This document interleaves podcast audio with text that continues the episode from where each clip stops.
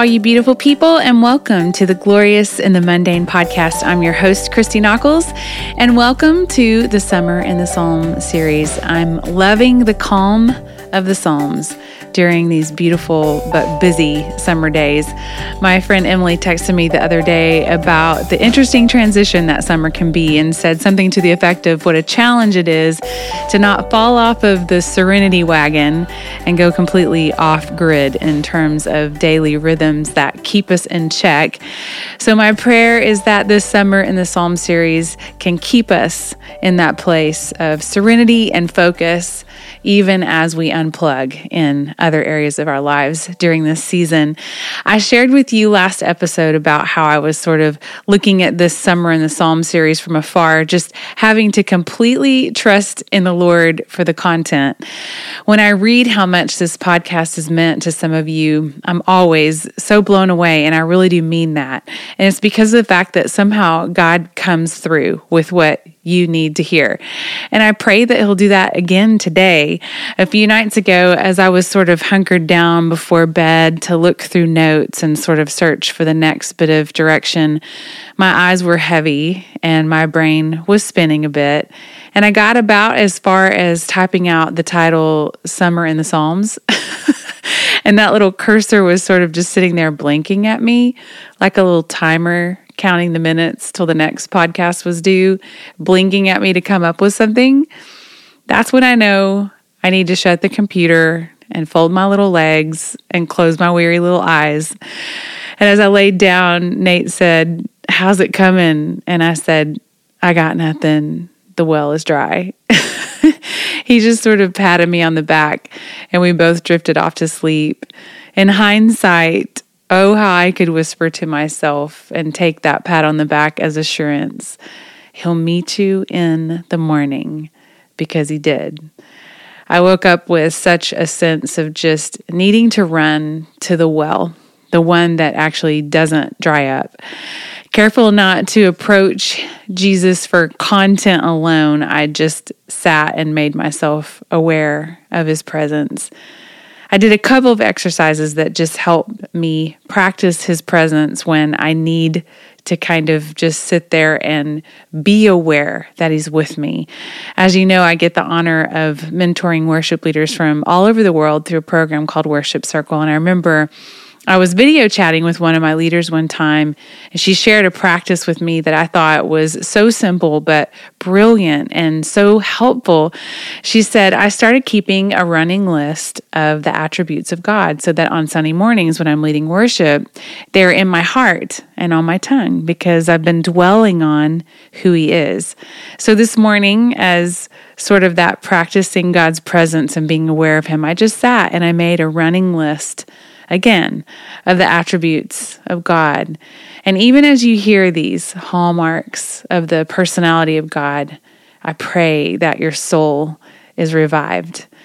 Jehovah God, He is our helper, protector, healer, sustainer. He is faithful, trustworthy. He's our peace, our comforter, savior, redeemer, rescuer, friend. He is holy, he is otherly. He's majestic. He's humble, righteous, pure. He's fair. He's our keeper. He's better than life. He is Abba Father, approachable. He's our advocate, our bridegroom, our waymaker, our life. He's our truth. He's our beloved. He's bright, beautiful. He's the bread of life, our defender, shepherd, leader.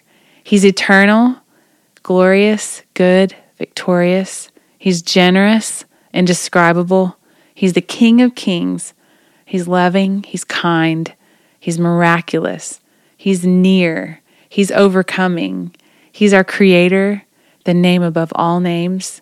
He's patient, he's our refuge, our strong tower. He's unchanging, he's wise, he's mighty.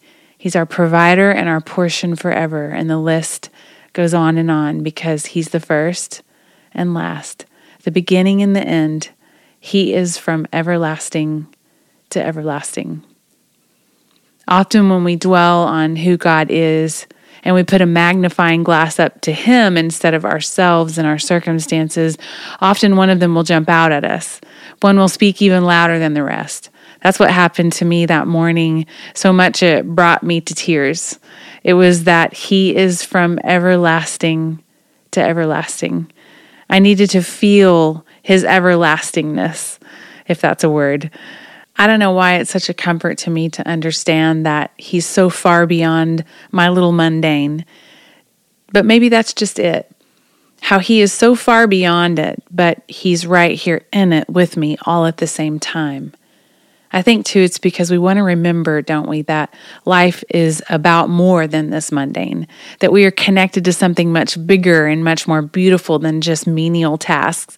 But the most beautiful work is when we realize that we're not missing it after all. The mundane isn't keeping us from some big and beautiful thing, it is the great work as we realize that His glory can seep into every part of our lives and our day. The very first baby steps to experience that is always knowing where to go with our soul thirst. When the well dries up, as long as we know where to go with it, we thrive. A.W. Tozer says that our soul thirst being quenched is when our deepest longings get touched by the Spirit of God. This is what makes the mundane so glorious. It's the practicality of experiencing or practicing the presence of God right in the middle of these numbered days of ours. This truth that He is from everlasting to everlasting settled into my spirit, and it led me to Psalm 90, which is a prayer written by Moses. We're invited here to picture in our minds Israel during the time of Deuteronomy as they were about to cross the Jordan. Their parents had followed Moses, actually. God was faithful. He led them, He fed them, He parted the sea, and yet they rebelled so God swore to them that they would never enter the promised land. Psalm 90 is a prayer for God to establish the work of our hands. As they sang this song, they were invited to remember that they are heirs of that generation who turned their back on God. And now, for God to establish the work of their hands, Moses leads them to hold fast to the covenant or the promise God made and live in that kind of faith towards God. What's so beautiful for us is we read it, and I don't know, maybe even sing it. Sometimes when I'm by myself, I actually sing the Psalms. I just make up a tune and I sing it to God. but we can sing it and read it from a place of embracing Jesus today, who is that covenant, who is that promise. So let that be the canopy over our time together today. This is our faith towards God today to cling to Jesus, the one who came and fulfilled what we could never fulfill. He ultimately has and always will be the sea parter, the Jordan crosser, the waymaker, the promised land. It helps us remember why it's so important to cling to Jesus, doesn't it? We forget it's not about us getting it right. It's remembering that He got it right for all time and He is our rightness and clinging and abiding and growing inside of Him is the way that we will establish the work of our hands. It will come from Him. Psalm 90 Lord, you have been our dwelling place in all generations. Before the mountains were brought forth, or ever you had formed the earth and the world, from everlasting to everlasting, you are God. You return man to dust and say, Return, O children of man. For a thousand years in your sight are but as yesterday when it is past, or as a watch in the night. You sweep them away as with a flood. They are like a dream, like grass that is renewed in the morning. In the morning it flourishes and is renewed. In the evening it fades and withers. For we are brought to an end by your anger. By your wrath we are dismayed. You have set our iniquities before you, our secret sins in the light of your presence. For all our days pass away under your wrath. We bring our years to an end like a sigh.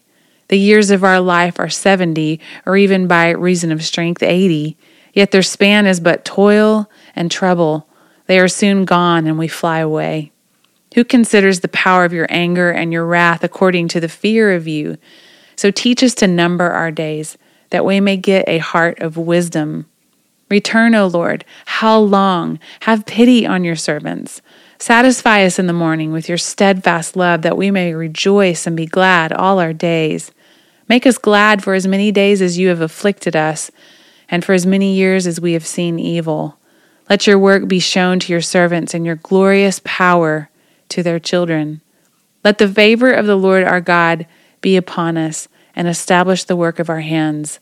Upon us, yes, establish the work of our hands. There's such a weightiness to the Psalms. And like I said last episode, it really is the entire gamut of human emotion. And there's obviously a theme of Old Testament ethics that's hard for us to wrap our minds and for sure our hearts around. That's why it's so important to pray and ask the Holy Spirit to come and reveal His word to us, to illuminate for us what He wants us to know and understand about God and His word. So let's venture in, even as you whisper right now, for God's Spirit to come and bring insight to you, to bring hope and life and meaning to the mundane for us today. This psalm is a reminder that our lives are bookended with the everlastingness of God. That daily prayer I pray a lot from the Ransomed Heart app that I've told you a lot about says, God, you are the true end of all things, including my life. I love the eternal framework that that prayer gives me for each day, that He's my beginning and He's my end. Verse 1 says, Lord, you have been our dwelling place in all generations. That word dwelling place in the Hebrew beautifully means home or habitat. And my favorite is the word den. We call our living room at home our den. So I love this picture here that he has been the den of all generations of those who seek after him. Moses is remembering out loud here that even long before God brought forth the mountains and formed the earth, that he already was from everlasting to everlasting. The message version says this Psalm 90, verses 1 and 2. I love it. It says, God, it seems you've been our home forever, long before the mountains were born, long before you brought earth itself to birth. From once upon a time to kingdom come, you are God. So here we sit with this life we've been given, these numbered days inside of this everlasting to everlasting. There is this overarching once upon a time to kingdom come, but then we each also have our own once upon a time and kingdom come within it, I believe. So if we were to build a frame for today's episode to sit in, this is it. Inside of my once upon a time and kingdom come, God teach me to live well Teach me to make my days count, as we'll read later in verse 12 again. I will say this it takes a good dose of humility to pray these kind of prayers because in praying it, we've got to come to grips with our place inside of this everlasting to everlasting. There's a story already there, whether we like it or not, and we're inside of it. We've established together in this podcast the importance of remembrance, haven't we? And this psalm is no different. Moses is having a new generation remember what happened when past generations turned their back on God. And in order to move forward, we have to remember. We have to face our heritage, our lineage, our tendencies. There also has to be this dose of fear and reverence towards this maker of ours. Ecclesiastes 3:11 says, "He has made everything beautiful in its time. Also, he has put eternity into a man's heart." Yet so that he cannot find out what God has done from the beginning to the end. As I read that this morning, my eyes filled with tears and my heart with gratitude that He is a God of mystery and that there's beauty in that mystery if we allow ourselves not to be offended by it or Him, but rather posture ourselves in remembrance and even thanks and praise to Him for it. I don't know about you, but I want to worship a God who is otherly, who is nothing like this world offers, or nothing like me for that matter, who has mystery surrounding Him, who even conceals some things from His people for our own good. This is us remembering our place and remembering His. He is above and before and beyond us. He always was and always will be. I needed to remember that this morning as I sow the small net of my mundane today to the everlasting to everlasting reach of his gigantic net. I'm working from him and with him, and suddenly my smallness has such purpose. I get to join my little net with the God of all creation's net. I don't know everything he's about, but I know enough to know that it's a privilege to be a part of his work and his story today. It's so important to have this framework and take it with us as we read verses 3 through 11. They are weighty. They're the verses in the Psalms that we often just kind of want to skim over to get back to the end of the lament circle so that we can just tie a bow on everything and say, Yay, you're faithful, the end. Or we could just remember our place and how important our days are in light of verse 3. You return man to dust. You sweep them away as with a flood. They are like a dream, like grass that is renewed in the morning. In the morning it flourishes and is renewed. In the evening it fades and withers. Again, this is us remembering our place. Everyone in the timeline of history, especially those who've already been swept away like a flood, they all had their moment in history. Each had to reconcile the mundane in light of the greater arching story. Each person, I believe, was significant, and God had a purpose for each of them. But this is sort of us coming to grips with the reality that inside of his everlastingness, there are already generations whose lives were like grass. They faded and withered, and it sobers us to look upon our lives today in the same way. It's but a breath. Then there's verse 7 We are brought to an end by your anger, by your wrath, we are dismayed. You have set our iniquities before you, our secret sins in the light of your presence. This is the people of God remembering the fact that there has been unfaithfulness in past generations. In spite of God's faithfulness to them, they grumbled and complained and turned their back on God. They gave up. Of course, we all know that deep down this sits a bit too close to home, doesn't it? Just like we're compared to sheep in scripture, something makes us squirm when we read about the Israelites and God rescuing them from slavery and God having to lead them the long way home because they had to go and make it difficult. This psalm is sort of this cry to God of, yes, we remember those things, God, but can't we just let bygones be bygones? I've talked a lot about holding both sides of the tension in life, and I think this psalm is very much that. You might remember that I shared the definition of the word angst that I oddly enough found in Urban Dictionary, which I don't really use Urban Dictionary as a study tool. it just happens to be what came up when I Googled the word angst. And I love the definition because I felt like it very much encompassed how I was wanting to use the word. It says angst, often confused with anxiety, is a transcendent emotion in that it combines the unbearable anguish of life with the hopes of overcoming this seemingly impossible situation. Without the important element of hope, then the emotion is anxiety, not angst. Angst denotes the constant struggle one has with the burdens of life that weighs on the dispossessed and not knowing when the salvation will appear. There's angst in this psalm.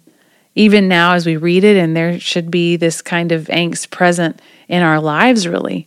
Honestly, I believe living with angst, as per this definition, develops the ability in us to really truly walk with others in this life, to truly help people, because we are a people who hold out hope. Jesus has come. Like I said, he's that canopy over this whole psalm. Hope is alive. And this is what balances the other side of the tension for us. No, not everything is whole and restored. We're walking through real pain and real suffering. And this side of eternity, this will be a broken world until kingdom come. But isn't it beautiful to remember that we take our place, our numbered days inside this firm reality that our God is from everlasting to everlasting, and we hold out that hope? It's not a matter of if, it's a matter of when salvation will come, when full healing and full restoration will come. My friend Annie Downs taught at our church earlier this month, and her message was about persevering and not giving up. She talked about the different ways we can strengthen our souls by persevering, and one of them was through waiting. Persevering through waiting. She used the illustration of holding a plank, as in that dreaded exercise. From afar, it literally looks like you're doing nothing but getting ready to maybe do a push up, but oh, internally. It's engaging every muscle in your entire body to the point where Annie nailed it in saying, You're crying for your mom at that point. But she began to tell us that holding a plank is like us saying, God, I believe, even through the waiting, that you are who you say you are. Holding the plank is holding out hope through whatever we're going through. She also reminded us that hope always costs us something. It comes through persevering. That picture of holding the plank so reminded me of balancing this tension. We hold on to Jesus while humbly remembering our tendencies to grumble and complain and turn our own backs on God. And thus remembering, God, we need you. Lord, I need you every hour. I need you. In fact, the fact that we can admit we need Him is our hope today. It's how we can read Psalm 90 and let it do its work in us. But I love that we can read Psalm 90 while holding up scriptures like Hebrews 10. I love this passage. It says, The law is only a shadow of the good things that are coming, not the realities themselves. For this reason, it can never, by the same sacrifices repeated endlessly year after year, make perfect those who draw near to worship. Otherwise, would they not have stopped being offered? For the worshippers would have been cleansed once for all, and would no longer have felt guilty for their sins. But those sacrifices are an annual reminder of sins. It is impossible for the blood of bulls and goats to take away sins. Therefore, when Christ came into the world, he said, Sacrifice and offering you did not desire, but a body you prepared for me. With burnt offerings and sin offerings you were not pleased. Then I said, Here I am. It is written about me in the scroll. I have come to do your will, my God. The writer of Hebrews goes on here and sort of breaks apart what Christ said, explaining in verse 8. He says, First, he said, Sacrifices and offerings, burnt offerings and sin offerings, you did not desire, nor were you pleased with them, though they were offered in accordance with the law. Then he said, Here I am, I have come to do your will. He sets aside the first to establish the second. And by that will, we have been made holy through the sacrifice of the body of Jesus Christ once for all. He goes on in verse 15 the Holy Spirit also testifies to us about this. First, he says, This is the covenant I will make with them after that time, says the Lord. I will put my laws in their hearts, and I will write them on their minds. Then he adds, Their sins and lawless acts I will remember no more. This gives us such a beautiful picture, doesn't it, of the whole counsel of the Word of God, doesn't it? When we read Psalm 90, we can also hold up Hebrews 10, and it causes us to want to worship. There's a vastness and richness in holding to Jesus as a way of saying, God, be blessed today in me, taking my rightful place in your covenant in your promise. As I live faithfully in these days, you've numbered for me. So, in light of this reverence and honestly fear of God, though sadly this kind of thinking in our faith is sort of falling on hard times, it's not popular to talk about God's wrath or his judgment or fearing him, even. It's important for us to see that it's his love for us. Love has always been and always must be at the core of his wrath because he can't separate himself from his attributes. He is love. I agree it's a lot easier and maybe more palatable to accept Jesus' correction when we see him as this kind and gentle shepherd folding a lamb's legs out in a field and making them lie down. It's a bit more difficult for us to snuggle up in a den with a God who says, Return to dust, O children of man. but oh, what patience and kindness and mercy and perfect will that he would send us that shepherd even though the blood that runs in our veins traces all the way back to Eden, to Egypt, to the wilderness, he sent the one who'd become a lamb himself, sacrificed for us, making a way for us to make our days count. Verse 12 says, So teach us to number our days that we may get a heart of wisdom. Wisdom there even means skill to be skilled at war and in technical work, to be shrewd, to be perceptive, and having good judgment. Verse 14 goes on Satisfy us in the morning with your steadfast love, that we may rejoice and be glad all our days.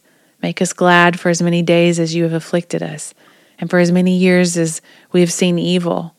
Let your work be shown to your servants, and your glorious power to their children. Let the favor of the Lord our God be upon us and establish the work of our hands. I read from Ecclesiastes earlier, If you go on reading in Ecclesiastes 3, it can get pretty disheartening as you can sort of sum it all up with, okay, yeah, everything is basically meaningless. I mean, we already have a hard enough time feeling like our mundane is meaningless. And now we have scripture telling us, yes, it's all meaningless. but that word meaningless there is the Hebrew word hebel, and it means breath or a vapor. Another word for it is vanity a few instances, you even see it in conjunction with idols. This is just kind of my own interpretation, but there's this sense that trying to hold on to a breath or a vapor or find treasures in it, something as fleeting as a vapor, is vanity. That is meaningless. So I love that Moses' prayer here and our prayer in Psalm 90 can be let your work, God, be shown to us. Yes, but even beyond us, Show your glorious power to our children and to generations to come. That word established there is kun, which means to set upon, like set up on pillars, to make firm, something being built. Strong and firm isn't in the same category as a breath or a vapor, is it? So that's a beautiful prayer, isn't it? That what we're building here in the mundane would last well beyond us, leaving a legacy. So you are about the things eternal. You right there in sippy cup and diaper world today. you there on your morning commute to that not so ideal day job. What could you pray over today that would line up with this prayer of God, during my vapor of life here, what might you establish and build in me and through me that would long last after I'm gone? We might not last forever, but He can establish the work of our hands today to long outlast us. You might remember that early on in the life of this podcast, I talked a lot about themes in our lives being threaded through, even from when we were little kids. It wasn't really until this past year or so that I discovered another one of those themes threaded through. One of them started with a children's book that my mom used to read to me when I was little. I'm sure all of you have books that you remember most, ones that stick out to you, that made you feel a certain way. There are a handful for me, and I purchased actually a copy of each of them to read to my kids because I figured if they meant something to me, I wanted to pass them on to my kids. One of those books, randomly, is called Miss Suzy. My mom's name is Susan, and a lot of our church friends when I was growing up called her Susie. So there was already something familiar about this book to me in a way. It just would feel like home when my mom would read it to me. Part of it was actually sung by my mom. There's a part in the book where it says that Miss Suzy sang and the lyrics followed. So my mom would make up her own tune, kind of like I said I do with the Psalms sometimes. But she'd always sing that part the same way every time. Of course, I didn't know she made up her own tune to it. I just thought she automatically knew how the tune to the book went because she was mama. Well, later when I had kids of my own, and still to this day when I read it, I sing mama's tune to it you know, because the little stuff matters. But I think I told you guys that a year ago, this past February, I led worship and was a part of Beth Moore's Lit conference that she held for women who feel called to writing and speaking. And the night before the conference started, Beth invited the women who were there to share the stage with her to her hotel room. And she specifically asked that we show up in our pajamas. Upon arriving, dinner was served in her hotel suite for us. We all gathered in our jammies around the table. There we were Jenny Allen, Chris Caine, Priscilla Shirer, Ann Voskamp. All of us women who felt called to something early on in our lives that we were so passionate about. We never imagined it would unfold the way it all did. Each of us still passionate about what we do and who we get to serve, but very much constantly deal with the exhaustion of what it takes to carry it all sometimes. So, a bit jet lagged and sleepy eyed. None of us were really prepared for what happened after dinner. First of all, milk and cookies were delivered to the door by the hotel staff. And Beth had us gather on the huge sectional couch, and she brought in pillows and fluffy blankets. And in her mothering way, she said, Put your phones away. we obeyed and sat with expectancy. And I don't want to share too much of it, but one of the things that happened was that Beth took all of our faces in her hands and spoke life into us. told us she was proud of us. And after that, there were a lot of tears in the room. She began to read us a bedtime story that she had written for us.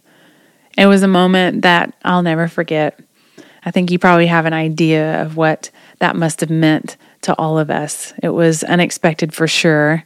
And this is just a side note. I don't know, maybe it's not a side note, but the juxtaposition of women in leadership just sitting under a mother for a moment and being mothered by God, if that makes sense. It was unforgettable.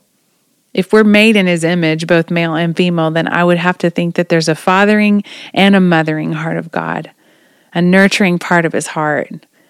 Nurturing isn't a weak trait, it means to support and foster, cultivate, and raise. So, in the spirit of my mama mothering me, including reading, and Beth reading us a bedtime story when we least expected it, today I give you Miss Suzy, just when you didn't see it coming. Miss Suzy by Miriam Young. Miss Suzy was a little gray squirrel who lived all by herself in the tip tip top of a tall oak tree. She liked to cook, she liked to clean, and she liked to sing while she worked. Every morning, Miss Suzy made herself a bowl of acorn pudding, and as she stirred it around, she sang, Oh, I love to cook, I love to bake. I guess I'll make an acorn cake. After that, she swept the crumbs from her moss carpet with a little broom she'd made from maple twigs. Then she dusted her firefly lamps and rinsed her acorn cups and put her whole house in order. At night, Miss Suzy climbed into her bed and looked through the topmost branches at the sky. She saw a million stars, and the wind blew gently and rocked her to sleep. It was very peaceful.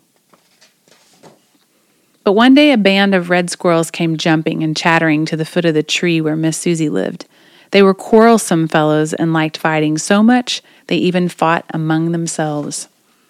Miss Suzy did not see them because she was in her kitchen, and she did not hear them because she was singing, Oh, I love my house, oh yes, sirree, my own little house in my own oak tree. She was just putting her cake in the oven when she looked up and saw a lot of strangers in her doorway. One, two, three, she counted, and one, two, three more, six red squirrels. They chased her out of her little house. They broke her broom and threw out her acorn cups. Then they ate up her whole winter's supply of nuts. Poor Miss Suzy. She didn't know where to go and while she stood wondering what to do, it began to rain. She scampered up the nearest tree. It was a maple standing beside an old, old house. She ran out on a branch and dropped to the roof. The rain came down hard, and her fur was all wet. Shivering and cold, Miss Suzy scrambled down the chimney of the old, old house and out of a hole in the chimney and into the attic. There in the dusty, quiet attic, she saw a beautiful dollhouse. It was big enough for a whole family of dolls. She knocked at the door. There was no answer, so she peeped inside. My, what a lovely house, thought Miss Suzy. It is fit for a queen, but it needs a good housekeeper, so it's just the place for me. The flowered carpets were covered with dust, and cobwebs clung to the gold chandeliers. There was dust on the black iron stove in the kitchen and on the little piano in the parlor.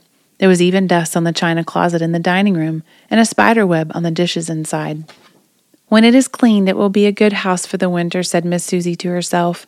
But what a shame there is no one to share it with me. It is so big. She cleaned the whole first floor. Then she went upstairs and cleaned the bedrooms. Then she climbed into a four poster bed and fell asleep. The next morning, Miss Suzy was hungry and she left the dollhouse to go looking for nuts and seeds.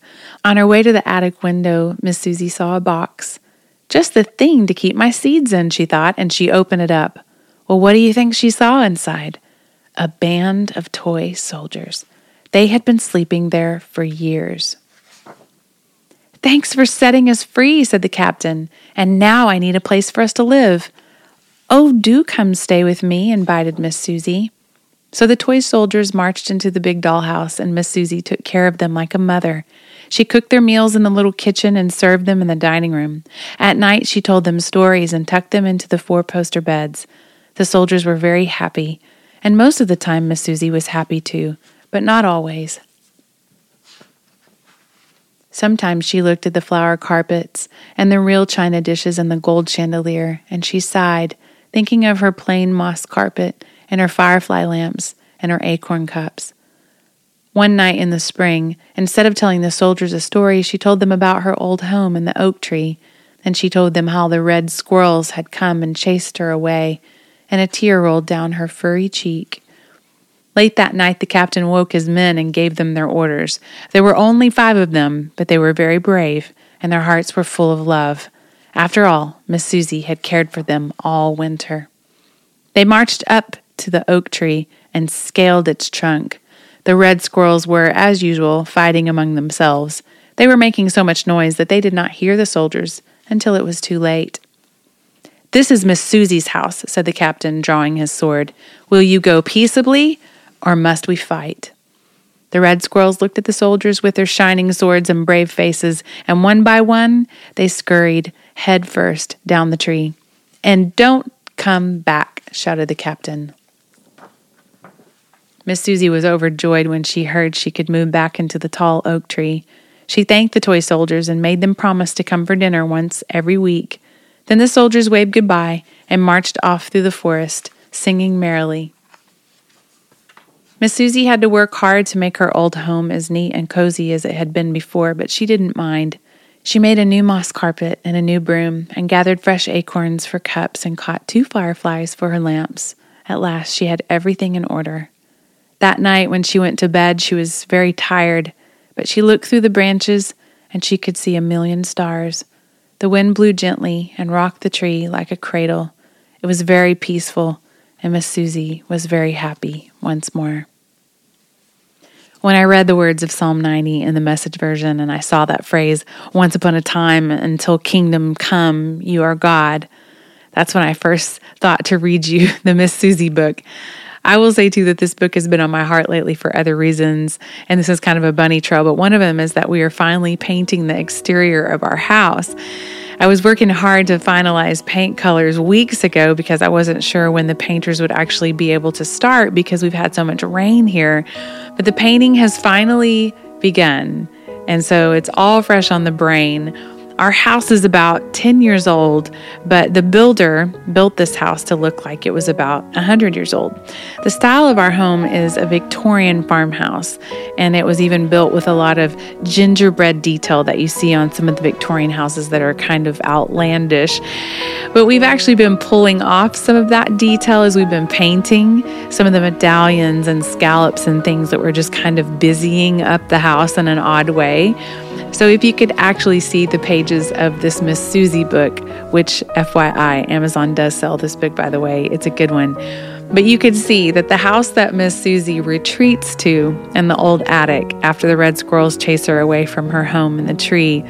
That house is a Victorian farmhouse with lots of fringe and frills, and I have to chuckle to myself because it reminds me of our house, like a lot. But the part that makes me laugh is that the house I always loved the best in the book was actually Miss Suzy's original house in the old oak tree, the one with the moss carpet and the firefly lamps. So it's funny in an odd way, this book reminds me of what it's like to live between our once in a lifetime and kingdom come. The house in the oak tree to me represents eternity, set into our hearts by God Himself. When I read that Miss Suzy looked through the branches and she could see a million stars while the wind blew gently and rocked the tree like a cradle, that reminds me of eternity and both the sense of life beyond this world, but also the sense of eternity that He's set within us that we talked about earlier, that home or den that God is to His people that we often ache for, don't we? For most of our lives, we toil a bit along with that ache to find a sense of home in a place that's not ultimately our home. What speaks to me so much is how Miss Suzy makes the most of her days in the dollhouse in the attic, doesn't she? She sets out to clean it, to be its caretaker, to leave it better than she found it. She begins to store up for what she needs for the winter, and while she's working, she stumbles upon the toy soldiers. She sets them free and because she already determined that her home was big enough for the sharing, she welcomes them into her familiar. She mothered them. And isn't it beautiful as Miss Suzy helped set them free and shared life with them and mothered them that they were the ones to deliver her back to her home, to that place of rest? It's pretty amazing to think first that part of God establishing the work of our hands today means that people are a part of that work. You don't have to be a mother to mother. You're made in God's image, and that means that you have a heart of a nurturer inside of you. And a nurturer raises and cultivates, fosters, and builds up. This is a work that has pillars to it, that stands strong. There's no hint of vapor in it. It builds a foundation for your kids and your grandkids to stand on and see the glory of God in their time. If not your biological children, people that you're a part of raising up, it's just as powerful. You might remember Lauren Tomlin commenting on how she and her girls call our house the tree house. Every time Lauren says that, I can't help that my heart leaps a little bit inside because of the theme threaded through.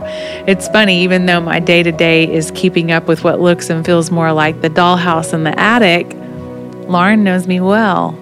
And what she sees of my home, she tells me every time, is the treehouse. She couldn't have known about the theme threaded through, but God does. As we make our days count, I have to believe that eternity begins to seep through our mundane. Heaven touches earth. One begins to fade into the other. Kingdom come isn't just for the end of time. Kingdom come is also right now. The way it is in heaven, coming to earth today, in us and through us. I imagine myself getting to walk through your mundane and point out how I clearly see eternity seeping right through it. It might not be so obvious to you anymore, but I bet it's obvious to others. You might just be a little bit too weary to see it, a little too jet lagged maybe from the pace from carrying it all. But if I could, I'd sit you all down in your jammies and tell you to put your phones away and look you in the eye and tell you I'm proud of you. And I'd sing and read you a story of heaven colliding with earth, of how eternity is woven into your heart. And because of that, in these precious numbered days of yours, you're building something that will live on long after your once upon a time and kingdom come. I'll talk to you soon.